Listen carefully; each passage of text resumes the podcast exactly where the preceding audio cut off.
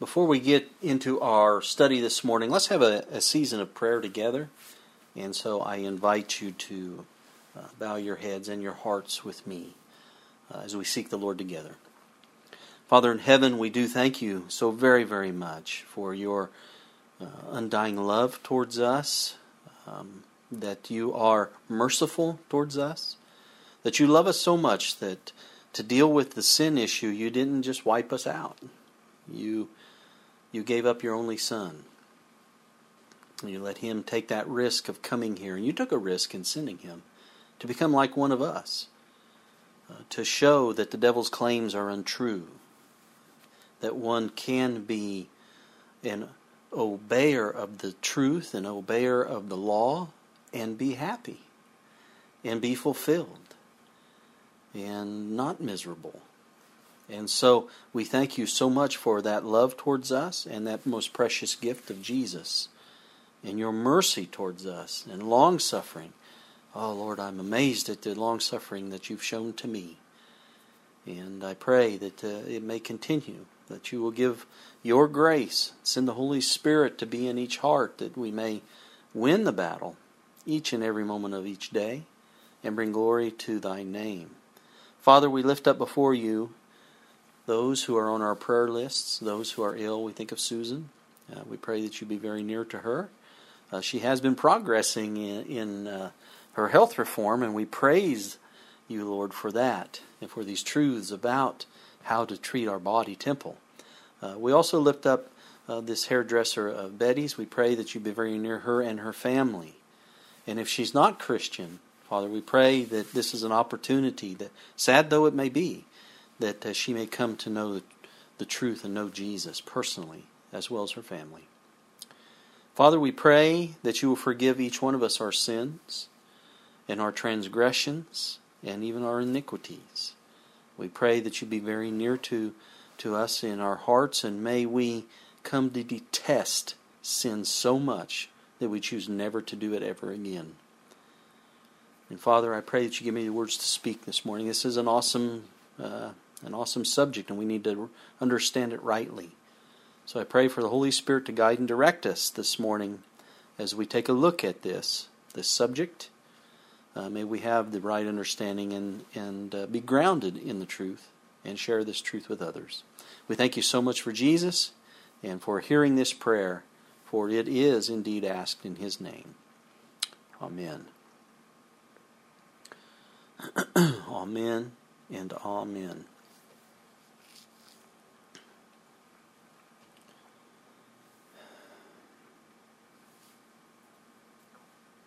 The topic, friends, of sin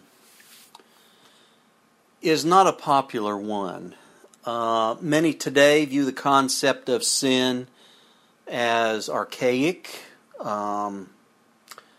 We need to progress past those old archaic things. They look at it as demeaning, something that needs to be cast aside in light of, current modern thought, and especially considering the existing hedonistic culture we live in. They don't want to hear anything about sin. Most Christians, however, know that there are some things taught in God's Word which will never become outdated or obsolete. The Bible tells us that God is the same yesterday, today, and tomorrow. And praise Him for that. But sin is one such topic that is as relevant today as it was at its beginning on this earth over 6,000 years ago. Now some may ask, Pastor Joel, why are you preaching about such a divisive subject that may offend those in our culture today? With the world in such turmoil and such hate being expressed daily, we need messages of love and not messages that offend, such as warnings about sin. Preach love to us. Put away anything that may hint of condemnation. Doesn't that sound like our world today? Well, friends, I would like nothing better than to share with you everything about the love of God, and I promise you, I will make this promise with you right now, that if you hang in there with me, you'll see that this series of studies about sin is really about God's love for all humanity. It's true, isn't it, that unless one knows of their physical illness or disease, one cannot be healed. What is true for the physical is also true of the spiritual. Paul states in Romans 3 and verse 23, he said, "For all have sinned and come short of the glory of God." In Romans 6:23, he says, "For the wages of sin is what? Is death." And in Ezekiel 18:4, it says, "The soul that sinneth, it shall die." And from our previous studies, we know that the Bible is speaking in these references about the second death in the lake of fire, which consumes the sinner completely, turning them into ashes, never to exist at all anymore for all eternity. Friends, blotted out forever. And you can read Malachi 4 for that, read Revelation 20. So let's think about this. If all have sinned, and this is what Paul said, for all have sinned, and in the Greek its meaning is more in line with the continuance of sin, of continual falling. So if all continually fall, and the end result of sin is eternal death, and if we want to stop sinning so that we can receive eternal life, well, we better be sure that we know exactly what sin is. Don't you agree?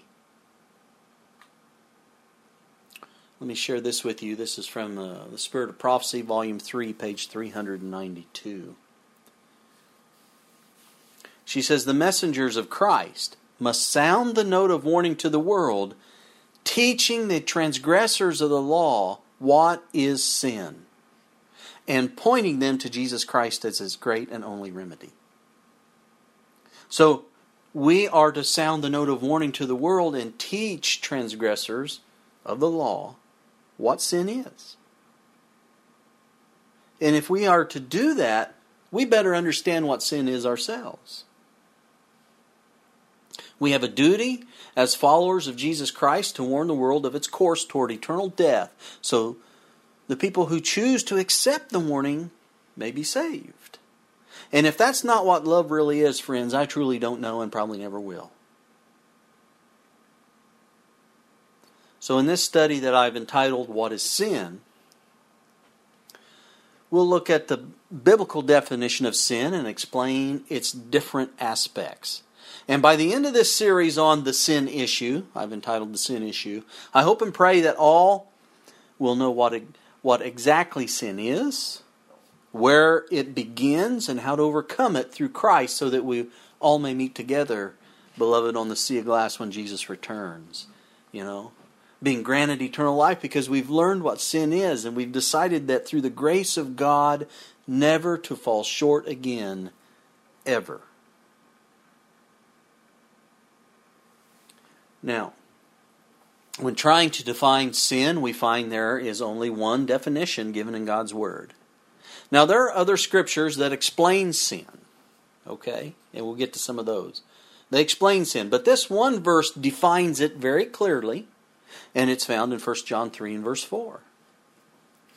1 John 3 verse 4, "Whosoever committeth sin transgresseth also the law, for sin is the transgression of the law." You've all heard that before, haven't you? Let me share this quote with you. It's from the Bible Echo from November 5th, 1894. We'll get there. I'm just yeah, saying. You're thinking. Oh. You're thinking. We'll get there in just a moment. Let me share this with you. Bible Echo, November 5th, 1894. "There are many ideas in the world as to what is sin. The deist says that sin is dishonesty, a lack of patriotism, honor, and manliness. Those who have little idea as to what constitutes religion will tell you that sin is murder, adultery, robbery, and crime. But what does the Word of God define it to be? John writes, 'Whosoever committeth sin transgresseth also the law, for sin is the transgression of the law.'" Notice what she says here. She says, "Without the law, we have no knowledge of what sin is." So, sin is the transgression of the law. And that is the sole Bible definition for sin. Now, there are a lot of ministers that will cite other scriptures, and in fact, I'm going to cite some myself. But they say, these scriptures, they say, is that's what sin is. See, but I'll tell you that they all rely upon this one definition that you find in 1 John 3 and verse 4. You see, God wanted to be very specific with us as to what sin is, so that its definition would not be diluted over time or reasoned away by those who wish to, wear the outward robe but not the inward robe of Christ's righteousness. You see, friends, the devil will use other scriptures in an effort to define sin as having nothing to do with the law of God. I see it. I see what these ministers say from the pulpit, that the law was done away with. Well, how can they even remotely define what sin is? They throw 1 John 3:4 out the window. See? And I will tell you, any minister that defines sin other than the transgression of God's law is being used as a tool of the devil, plain and simple. And he doesn't even know it. Let me share this with you again from the Bible Echo, only this time June 11th, 1894. Christ is not the minister of sin. What is sin? The only definition, see what she says? The only definition given in God's Word is sin is the transgression of the law. And the Apostle Paul declares, where no law is, there is no transgression. The law is the great standard that will measure every man's character. That's why I speak a lot about our characters and matching up our character through the grace of God with Jesus, who is our example in all things. Now, some may ask, and it was asked just a moment ago, what law is the apostle speaking about? And I could spend several hours answering that question, but John states that sin is the disregard of the law. That is the law of God. You see, when you get into the Greek here, he links the two Greek words anomia and harmatia. And by doing that, he emphasizes a close connection between sin and lawlessness. So basically, John's saying that all sin is lawlessness, and all lawlessness is sin. The law that he's referring to is God's great moral law, the Ten Commandments. That's what the Greek is pointing towards. And we know from our studies, previous studies, the law of God is an actual transcript of the character of God. And Jesus came to reveal to us the character of His Father. So He is therefore the law amplified and demonstrated to humanity. And if men wish to order their lives in harmony with the law of God, who do they look to? They must look to Jesus, right? And they must copy His life, because He is the law. Let's go back to the Bible Echo, this time February 8th, 1897. She says, the law and the gospel cannot be separated. Cannot be separated. That's what most of Christendom is trying to do today. They're trying to separate it. But it cannot be separated, she says. In Christ, mercy and truth are met together. Righteousness and peace have kissed each other. The gospel has not ignored the obligations due to God by man. The gospel is the law unfolded, nothing more nor less. It gives no more latitude to sin than does the law. The law points to Christ. Christ points to the law. The gospel calls men to repentance. Repentance of what? That was my question earlier. These ministers stand in the pulpit today and on one hand say the law has been done away with, and then they call people to repentance. Repentance of what? If there is no law, there is no sin. Once saved, always saved. And this is what she's saying here. Repentance of what? Of sin. And what is sin? It is the transgression of the law. Therefore, the gospel calls men from their transgression back to obedience to the law of God. Jesus, in his life and death, taught the strictest obedience. He died, the just for the unjust, the innocent for the guilty, that the honor of God's law might be preserved, and yet man not utterly perish. That is an incredible, incredible thing to think about.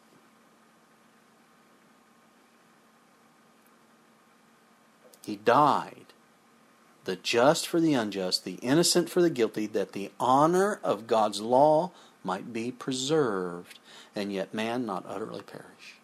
It's remarkable. Now, I want to spend some time looking at three words the Lord gives that express three different phases of sin, because I think this will help us to understand our true condition before God, and the need of His mercy, and the need of His long-suffering, and His forgiveness. And this is where some make their mistake in defining sin, I believe, at least in my experience. They'll use one phase to define all sin, when there are three phases of sin, three phases, or maybe say degrees, of transgressing God's law. Just like there, think of this. If you're familiar with the sanctuary that's talked about in the Old Testament, there were three parts to the sanctuary, right? There was the courtyard, there was the holy place, and there was the most holy place, which represents, among other things, forgiveness in the courtyard, justification in the holy place, and sanctification in the most holy place. And these three phases of sin I'm talking about can be seen in the sanctuary symbols as well, specifically in the different phases of offerings for sin. You had offerings for iniquities, you had trespass offerings, and you had offerings for sin. And I'll get to that in a little bit better detail in a minute. Now, some might ask, you know, if you're a surface reader and you're reading through and you kind of scratch your head and you say, well, sin is sin, so why are there offerings for iniquities? Or what's a trespass offering? What's a sin offering? You see, it can become confusing, can't it? Now, sin is outlined in the three words that the Lord uses in giving His name that we find in Exodus 34. So let's go to Exodus 34. I want to read verses 5 to 7 here. This is when the Lord came to Moses. It says there, "And the Lord descended in the cloud and stood with him there and proclaimed" what? "The name of the Lord.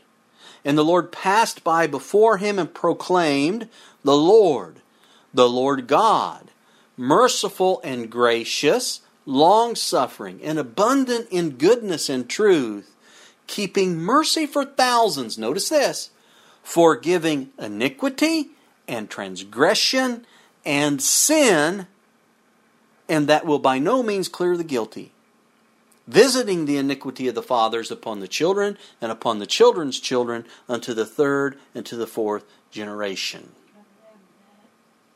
Huh?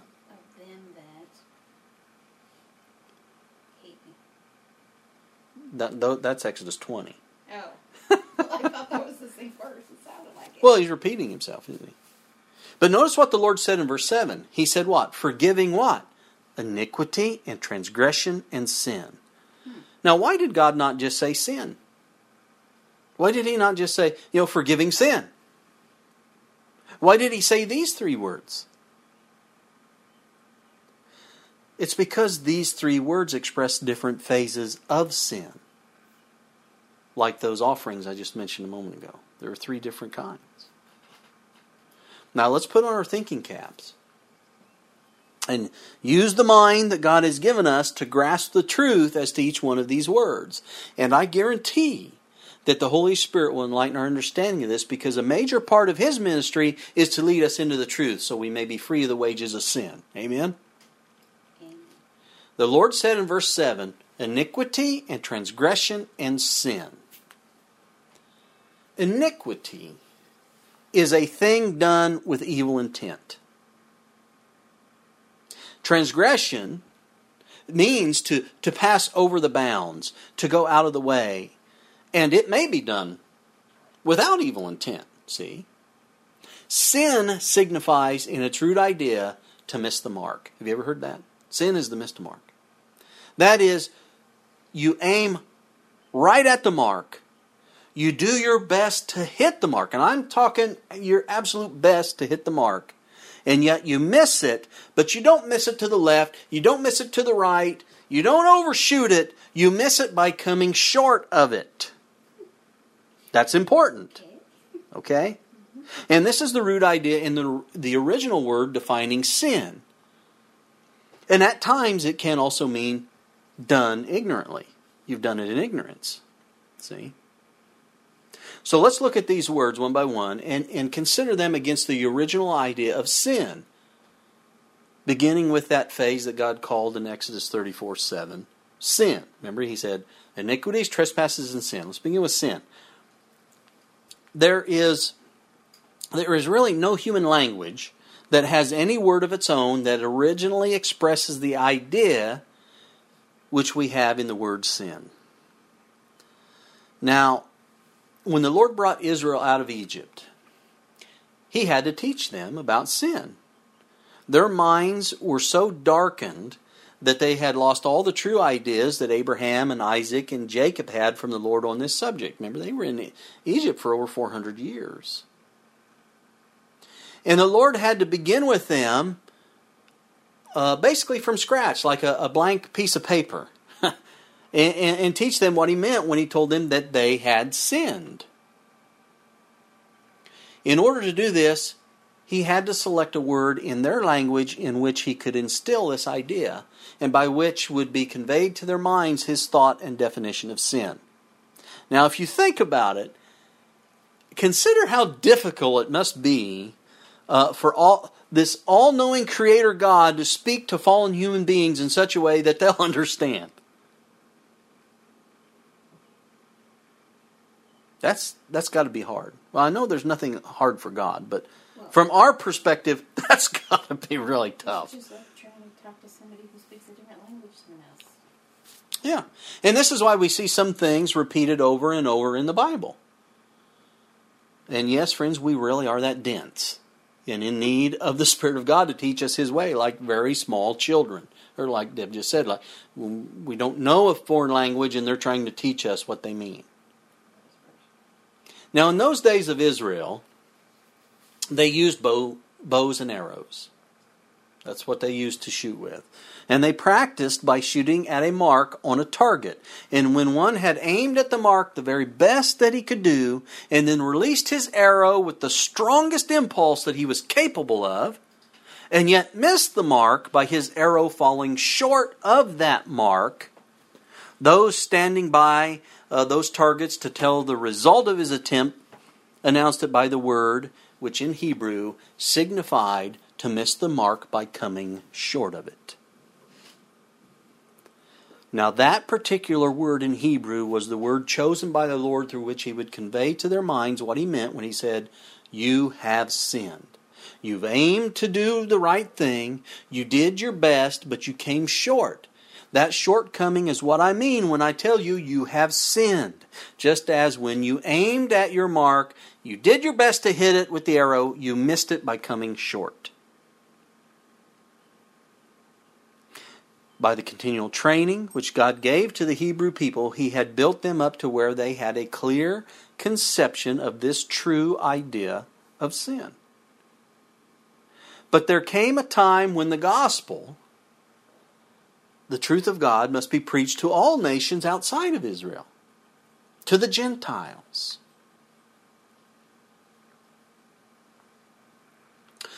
At that time, the Greek language, like all others, really had no word expressing appropriately God's idea of sin. Therefore, the Lord had to choose in that language a word by which he could convey to the people who thought in that language what he means when he says, you've sinned. And he chose in the Greek language the identical word which corresponds to the one that he had chosen in the Hebrew, which signifies to miss the mark and use that word to communicate to the world what sin is. So when God had to choose in these two languages, and by the way, these are two, it's something to really contemplate. These are two of the most descriptive languages that we have on this planet. And yet God couldn't find the exact words in those languages to describe what he meant by you have sinned. So when he chose in these two languages, the Hebrew and the Greek, a word by which to convey his thought of what sin is, and in both languages he chose the same word, which means to miss the mark by coming short, well, friends, it shows us plainly what he means by the word sin, as plainly as we can understand it. And this is how it's expressed by Paul in Romans 3:23. All have sinned and come short. This is why Paul says it that way. And come short of the glory of God. These are simply two expressions, the Hebrew and the Greek, for the same thing. The come short is the explanation of the word sinned. So put that in your mind as we go on here. Now, when you and I know the thing that is the right thing to do, as we know it by the Word of God, and with good intent, we aim to do that right thing, we aim to hit the mark on that target. And you also know that we come short of it, don't we? Because every action must be perfect to be acceptable by God. You know that the very best that we could ever possibly do in that direction of hitting the mark would come short of it. And you know that everything that was ever done by anybody except the Lord Jesus Christ has come short in just that same way. They've missed the mark. And so it is sin. And that's what Paul's saying. All have sinned and come short. And this is why it is that our very best efforts need to actually be displaced by the merit of Jesus Christ, by His righteousness, which merit becomes our own by faith before we can be accepted by our Father in heaven. Thus, in all our actions, we must be justified by faith. And the only righteousness that will avail on our behalf is the righteousness that is by faith of Jesus Christ. Praise God for Jesus Christ. As every action of ours comes short of that perfect standard of the law of God, and as every such shortcoming misses the mark, it is sin. Because the root idea of sin is just that, to miss the mark by coming short. Don't forget, we're aiming at the mark. We're not missing it to the left, we're not missing it to the right, we're not overshooting it, we're coming short of it. That's important to understand.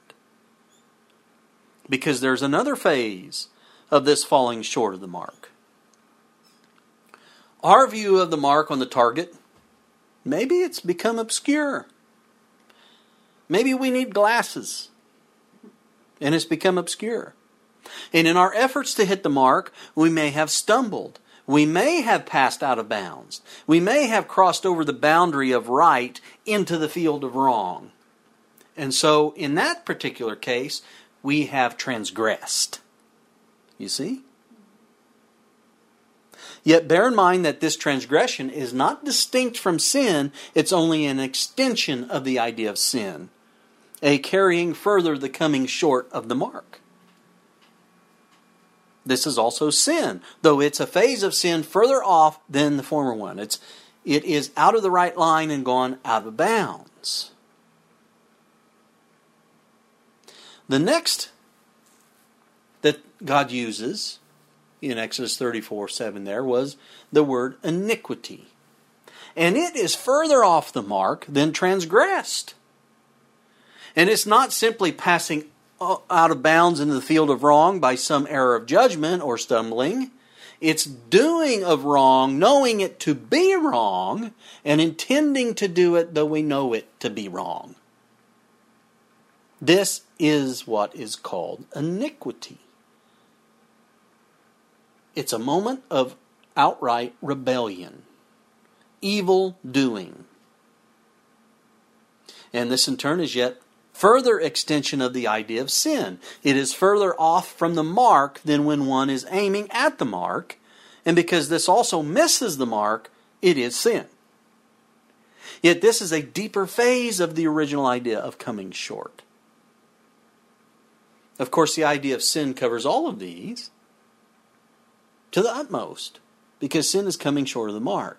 And it doesn't matter how far short, even to being directly opposite of what's right. An action may come, it is sin. Yet taking the original, the right idea of sin, and holding fast to that, you can see how these other two words are expressive of the other two points in the different phases of that one great thought of coming short of the mark. And like I mentioned earlier, when studying the sanctuary and its services, you can see these different phases of sin and the differing offerings for sin. The sin offering was a sacrifice brought either by an individual sinner or by the congregation for sin, primarily for sin that had been committed ignorantly by the individual or the congregation. Remember, God says that He may choose to wink at those sins that were done ignorantly. You didn't know that it was a sin, but technically speaking, it was sin. You missed the mark, right? But you missed it ignorantly. You didn't know it. And after consciousness of the sin, it's brought to your attention, it's been awakened in you, then you bring your offering to the Lord. Your sin offering. The trespass offering was like the sin offering. It was a sacrifice brought by the individual sinner because of sins which he had knowingly committed, but not with an evil intent. He had stumbled. He had tripped. He had tried to hit the mark, but he came up short. He didn't shoot out of bounds. He didn't shoot over the target. It came up short. He tried to hit the mark, but fallen short, and he missed the mark in his attempt. Okay. Offerings for iniquities was a sacrifice brought by the individual sinner because of the sins which he had knowingly committed with evil intent by not even trying to hit the mark, but was later moved to repent of missing the mark intentionally. Each of these offerings was a sacrifice for sin for which the penalty of guilt was paid by substitution. You see, they were brought in order that atonement might be made and forgiveness obtained by the sins being transferred to the sacrifice. And that sacrifice represented the Messiah that was to come, Jesus Christ. When the person or the congregation brought the sacrifice, it showed that they acknowledged the authority of God's law, which had been transgressed, and that their life was forfeit because of that transgression, you see. That they were guilty and therefore deserving of death, that they desired pardon for their sin, and that this could be secured only through the death of the substitute which God had provided and ordained to death for them. Does that make sense? Is that clear?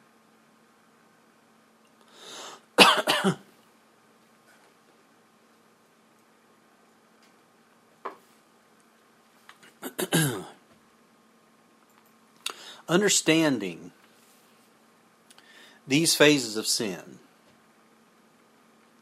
Do you see that it is literally true then that there is not a man on earth that sinneth not, in the original sense of coming short of the mark? Is it not true that there is not a soul on earth who in the very best thing he ever does not come short of the mark?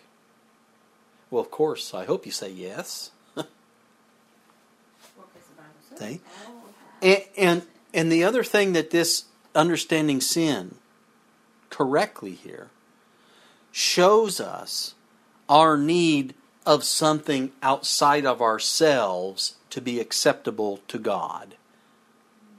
No matter what, we could go down to the sporting goods store, we could buy the best bow that's made by man, the best arrows that have been tested and try to shoot at that mark the best that we can, and no matter, it will fall short. Every time. You cannot of yourself hit that mark. So correctly understanding sin, the definition of sin, what sin is, also comes with it the knowledge that we are in need of help to hit the mark.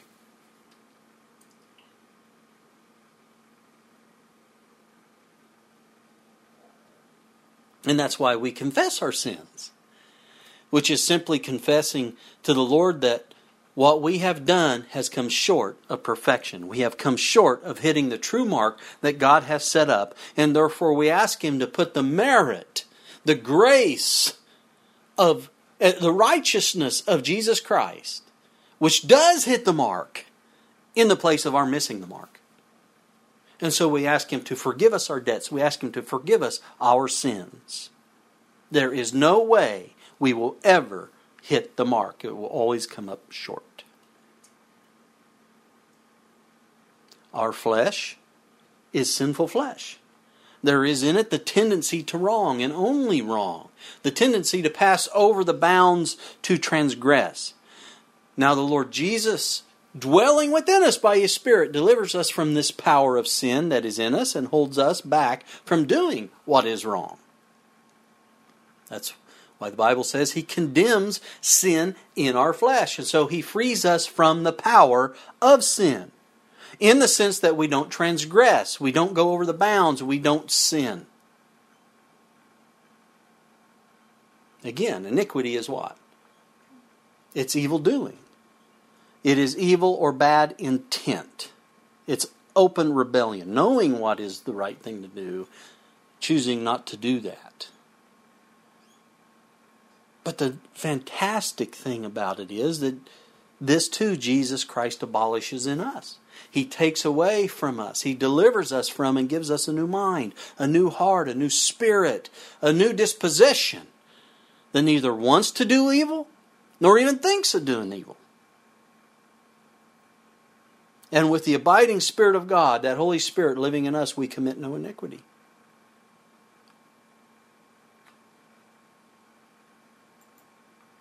And thus we're made free from all the life of sin that has bound us. We are made free from sinning by the power of Jesus Christ holding us back from transgression. We are made free from iniquity by being given another spirit, the Spirit of Christ, which loves the good and will neither do evil nor think evil.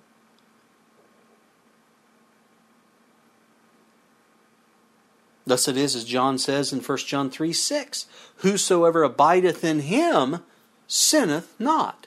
Whosoever sinneth hath not seen Him, neither known Him. And still, it's true that the best we do, when aiming to do right, when aiming at perfection, which is the only standard, friends, in all that we can do, we come short. We miss the mark. And without the perfect merit of Jesus Christ to be our substitute and surety, it will happen every single time.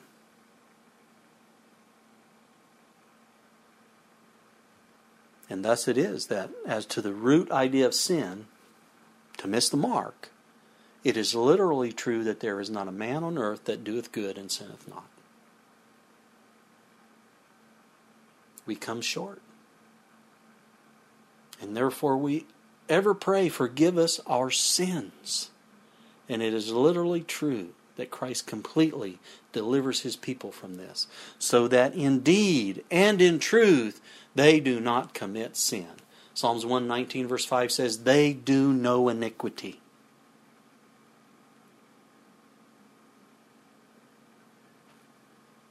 So when God says in Exodus 34 and verse 7, keeping mercy for thousands, forgiving iniquity and transgression and sin, we can now appreciate so much the more this mercy, forgiveness, and love bestowed upon us sinners, and thank Him with the utmost of our being that we serve such a one as He.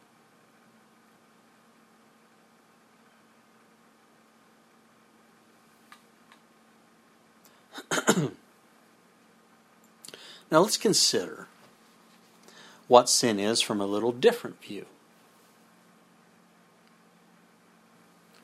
You know the definition now of sin, right? What is sin? Sin is the transgression of the law, and that's the moral law of God, the Ten Commandments. Now consider what it is to transgress the law. Is it only the positive doing of something that is evil? Is it the positive doing? Is it only doing something that is evil? Let that percolate in your mind a little bit.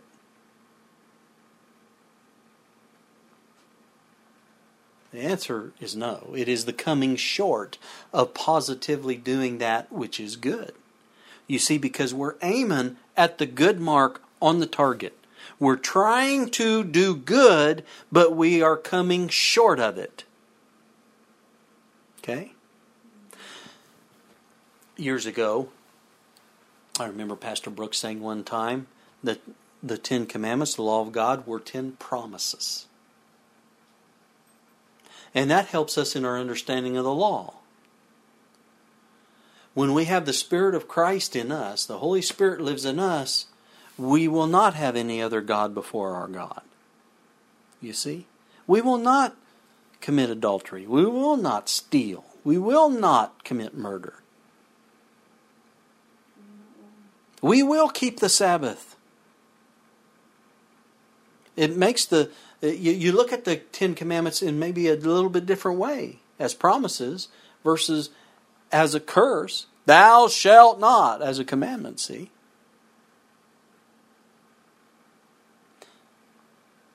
No, they're promises. If.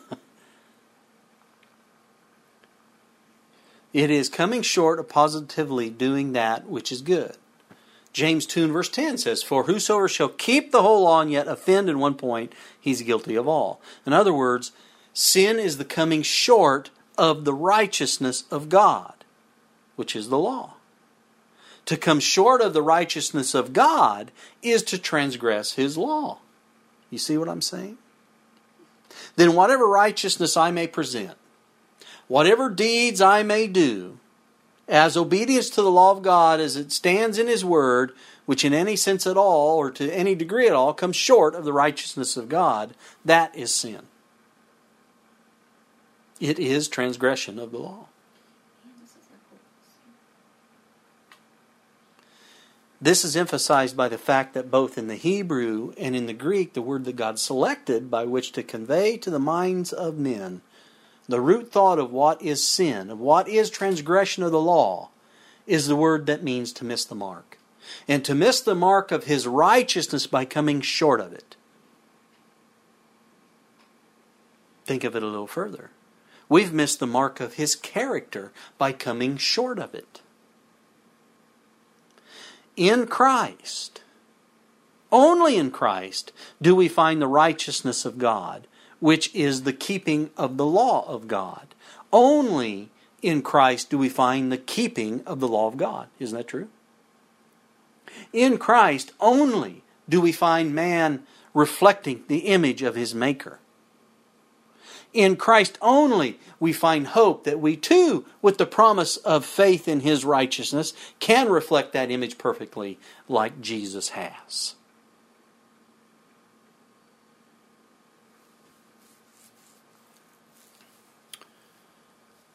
Let's consider, I'll give you an example. Maybe this will help you. Let's consider the description of Zacharias and his wife Elizabeth found in the Gospel of Luke, chapter 1. Luke 1, verses 5 and 6. There was in the days of Herod, the king of Judea, a certain priest named Zachariah, of the course of Abia, and his wife was of the daughters of Aaron, and her name was Elizabeth.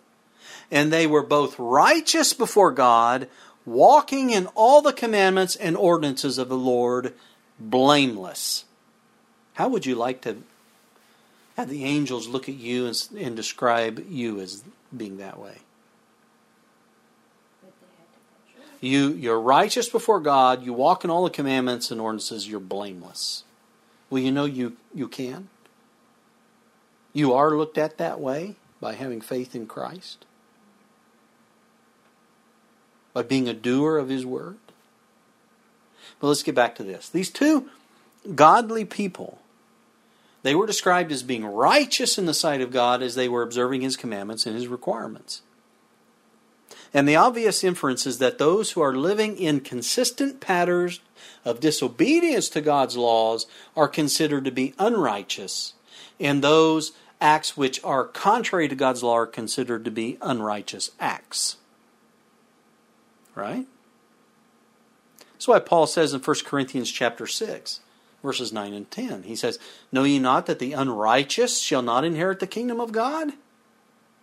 Be not deceived, neither fornicators, nor idolaters, nor adulterers, nor effeminate, nor abusers of themselves with mankind, nor thieves, nor covetous, nor drunkards, nor revilers, nor extortioners shall inherit the kingdom of God." He gives us a list to give us an idea, see? Then in 2 Corinthians 6, verse 14, he says, "Be ye not unequally yoked together with unbelievers. For what fellowship hath righteousness with unrighteousness, and what communion hath light with darkness?"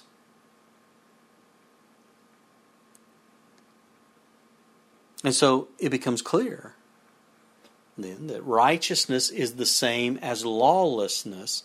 That unrighteousness is the same as lawlessness, both of which describe the concept of sin. Another verse related to these is found in the book of Hebrews, Hebrews chapter 1. Now the author points out that Jesus, God's Son, was exalted to a position above all others because He hated lawlessness and loved righteousness. Again, the contrast serves to define the nature of unrighteousness as lawlessness. Hebrews 1, verses 8 and 9. "But unto the Son He saith, Thy throne, O God, is forever and ever. A scepter of righteousness is the scepter of Thy kingdom. Thou hast loved righteousness and hated iniquity. Therefore God, even Thy God, hath anointed Thee with the oil of gladness above Thy fellows." And so when you think of this, I think maybe the whole matter can be summed up in the words that you find in James 4:17. "Therefore to him that knoweth to do good, and doeth it not, to him it is sin." In other words, you know to do good, you shoot the best that you can do with that arrow, and you come up short. That's sin. That's what James is saying. It all goes back to 1 John 3 and verse 4. You see, deliberate evasion of known duty misses the mark of unreserved submission to the will of God, and thus it is sin. It is unrighteousness, which is lawlessness. So when Paul talks about the law of God being a mirror that we look into, he's trying to teach us that the mirror shows us where we are missing the mark of God's righteousness. The mirror itself, the law of God, that mirror does not have righteousness within itself, though God is righteous. But it simply shows us that we are in need of righteousness because we missed the mark. We cannot do it of ourselves. It is an impossibility because of that choice that was made so long ago there in the Garden of Eden to disobey. And so this is why Paul says in Romans 7 and verse 7, "What shall we say then? Is the law sin? God forbid. Nay, I had not known sin, but by the law. For I had not known lust, except the law had said, Thou shalt not covet." Paul missed the mark, you see, he says here, by lusting. The law pointed out why he missed the mark of the righteousness of God. And again, none of us can hit the mark of ourselves. Only Christ hit the mark. And by His merited favor, our Heavenly Father sees His target in the place of ours. That's what it means to be justified before God by faith. Does that make sense? That's why when God spoke of Zachariah and Elizabeth and said they were both righteous before God, walking in all the commandments and ordinances of the Lord blameless, he saw their faith in the coming Messiah and saw that target that Jesus hit perfectly in the place of Zachariah and Elizabeth.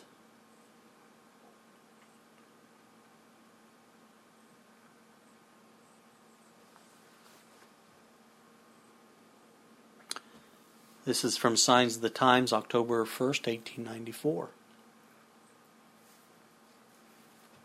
She says, as intelligent creatures, we may know and do the will of God, or we may stubbornly refuse to submit our finite will to the will of the infinite. This responsibility that is placed upon us should fill us with a sense of awe. The requirement of God to us is, thou shalt love the Lord thy God with all thy heart, and with all thy soul, and with all thy strength, and with all thy mind, and thy neighbor as thyself. On these two principles hang all the law and the prophets. And it is for our present and eternal interest to have a proper understanding of the far-reaching principles of the law of God. By the law is the knowledge of sin, and sin is the transgression of the law. Sinners must know what is sin before they can have a desire to be rid of sin. It is a matter of eternal interest that we do not misconceive this vital question. When appeals are made in the pulpits of our land and sinners are invited to repent and to be converted, it is the privilege of the sinner to inquire, what is sin? This we must know, for it is at the peril of our souls that we continue in sin. The apostle gives us light on this subject and says, whosoever committeth sin transgresseth also the law, for sin is the transgression of the law. And this concept, friends, of sin that God has communicated to us, it should make us forever grateful. For without such knowledge we would be doomed to eternal death. And as I contemplate these things, and I see the world around us, the very sad thing is that most ministers in the Christian world today that think they are preaching love from the pulpit by ignoring sin and the law are actually doing the exact opposite. And they leave the listener in a state of condemnation, awaiting eternal damnation in the lake of fire with themselves. I'll close with this scripture, John 9, verses 39 to 41. And Jesus said, for judgment I am come into this world, that they which see not might see, and that they which see might be made blind. And some of the Pharisees which were with him heard these words and said unto him, are we blind also? And Jesus said unto them, if ye were blind, ye should have no sin. But now you say, we see. Therefore your sin remaineth. God judges men on the basis of the light that they have received, or might have received had they put forth the effort.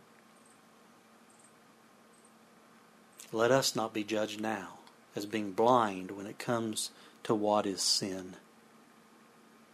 May we, through the grace of Jesus, choose never to sin again, ever.